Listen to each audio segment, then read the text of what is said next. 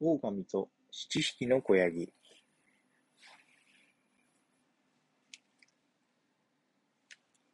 昔、あるところに、お母さんのヤギと七匹の子ヤギが住んでいました。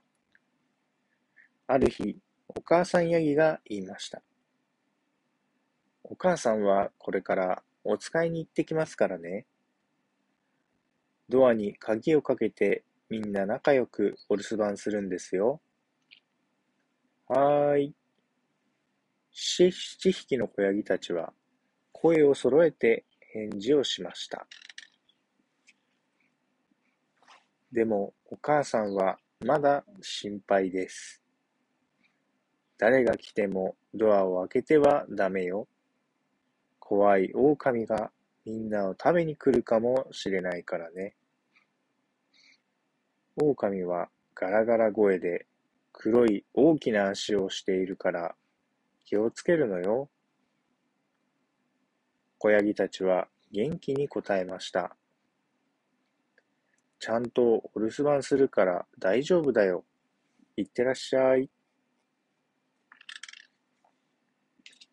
お母さんが心配していた通り、この様子を狼が見ていました。しめしめ、うまそうな子ヤギが七匹も、留守の間にごちそうになってやろう。そう言うと、お母さんの姿が見えなくなるのを待ちました。狼はお母さんヤギのふりをしてドアを開けさせ、子ヤギたちを食べてやろうと企んでいたのです。さて、子ヤギたちが家の中で遊んでいると、トントンとドアを叩く音がしました。ただいま、お母さんよ、ドアを開けてちょうだい。でもそれはひどいガラガラ声でした。子ヤギたちは言いました。開けるもんか。お母さんなら綺麗な優しい声だもん。前は悪い狼だろう。しまった。失敗した。狼はすごすご引き返していきました。でもしばらく考えてから、狼はチョークを買いに行き、それを食べて声をきれいにしました。ララララン、ラン。よーし、これなら大丈夫。親父たちを騙せるぞ。今度こそ小ヤギをみんな食べてやる。さて、留守番している子ヤギたちです。しばらくしてまたドアがトントン。ただいま、お母さんよ。ドアを開けてちょうだい。今度は綺麗な声でしたが、ドアの下から黒い足が見えています。けるもんか、お母さんなら、そんな黒い足じゃないもん。お前は悪い狼だろう。しまった。また失敗した。狼はしばらく考えてから、今度は粉屋に行き、白い粉を一袋もらってきました。バタバタ白い粉をはたくと、狼のでも足も真っ白になりました。よーし、これなら大丈夫。子ヤギたちを騙せるぞ。今度こそ子ヤギをみんな食べてやる。狼は自信満々です。さて、狼はドアをトントン。ただいま、お母さんよ。ドアを開けてちょうだい。すると、子ヤギたちは言いました。それなら、手を見せてよ。お母さんなら、手も真っ白なはずだから。狼は得意になってドアの下から手を見せました。今度は声もきれいです。手も足も真っ白です。わーい、お母さんだ。お帰りなさい。子ヤギたちが安心してドアを開けると、飛び込んできたのは恐ろしい狼でした。うおー一匹残らず食べてやるぞ。うわぁ、お母さん、助けて七匹の子ヤギは慌ててあちこちに隠れました。でも、机の下、ベッドの陰、暖炉の中、隠れている子ヤギたちを次々に見つけ出して、狼はペロリと飲み込んでしまいました。でも、鳩時計の中に飛び込んだ七番目の子ヤギだけは見つかりませんでした。くんくんくん、おかしいなもう一匹いたはずだぞ。狼はしつこくあちこち探し回っています。どうか見つかりませんように。一番目の子ヤギはブルブル震えていました。そのうちに狼は七番目の子ヤギが隠れている音時計の下にやってきました。ああ、もうダメだ。七番目の子ヤギは近づく狼を見て目をつぶりました。その時です。ピッポー。鳩時計の鳩が子ヤギを乗せたまま飛び出し、狼にドンとぶつかりました。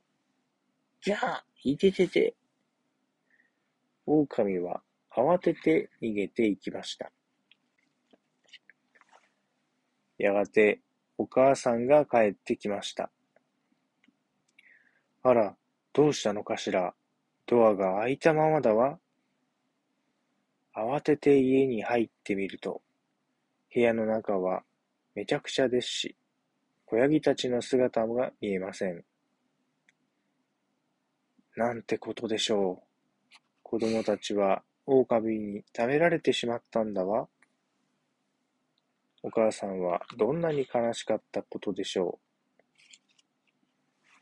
その時、お母さん、僕はここだよ、という声がして、鳩時計の中から七番目の子ヤギが飛び出してきました。お兄ちゃんやお姉ちゃんが狼に食べられちゃった。子ヤギから話を聞いて、お母さんは六匹の子供たちのことを思って嘆き悲しみました。そのうちにお母さんはじっとしていられず、子ヤギを連れて外へ出ました。やがて野原に出ると、そこにお腹を膨らませた狼がぐーぐー寝ていました。そのお腹の中で何かごそごそと動いています。そうです。狼があんまりガツガツペロリと子ヤギたちを飲み込んだので、六匹の子ヤギはお腹の中で生きていたのです。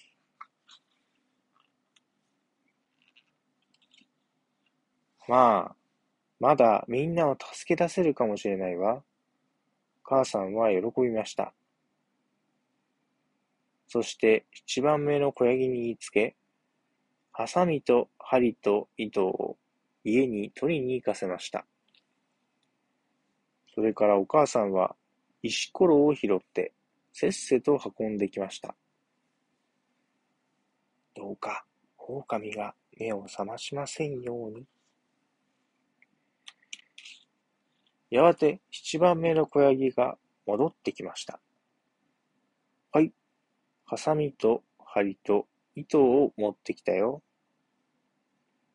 するとお母さんは、狼のお腹をハサミでチョキチョキ、チョキチョキと切り開きました。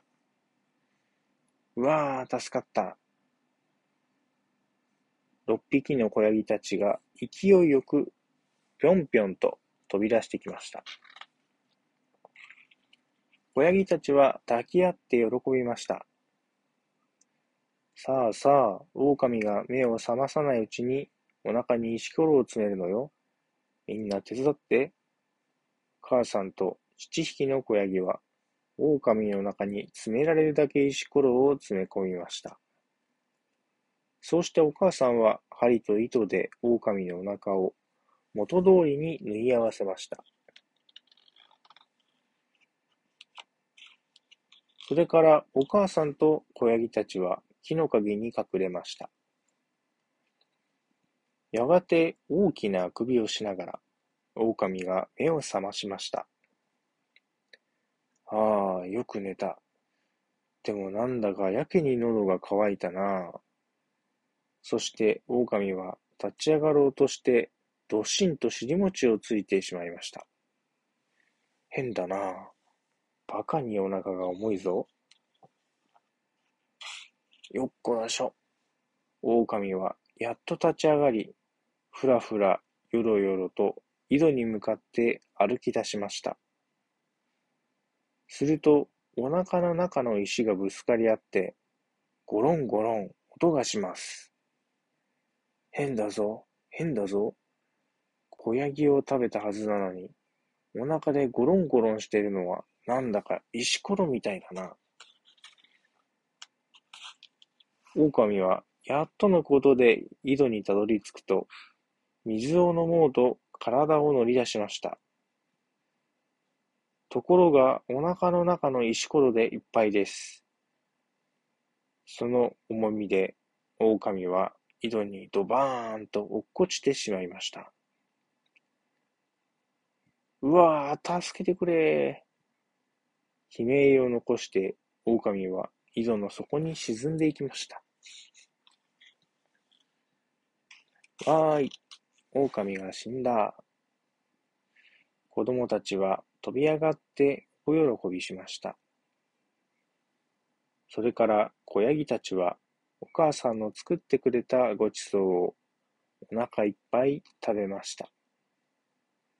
優しくて狼よりも強いお母さんに守られ、七匹の子ヤギはずっと幸せに暮らしました。おしまい。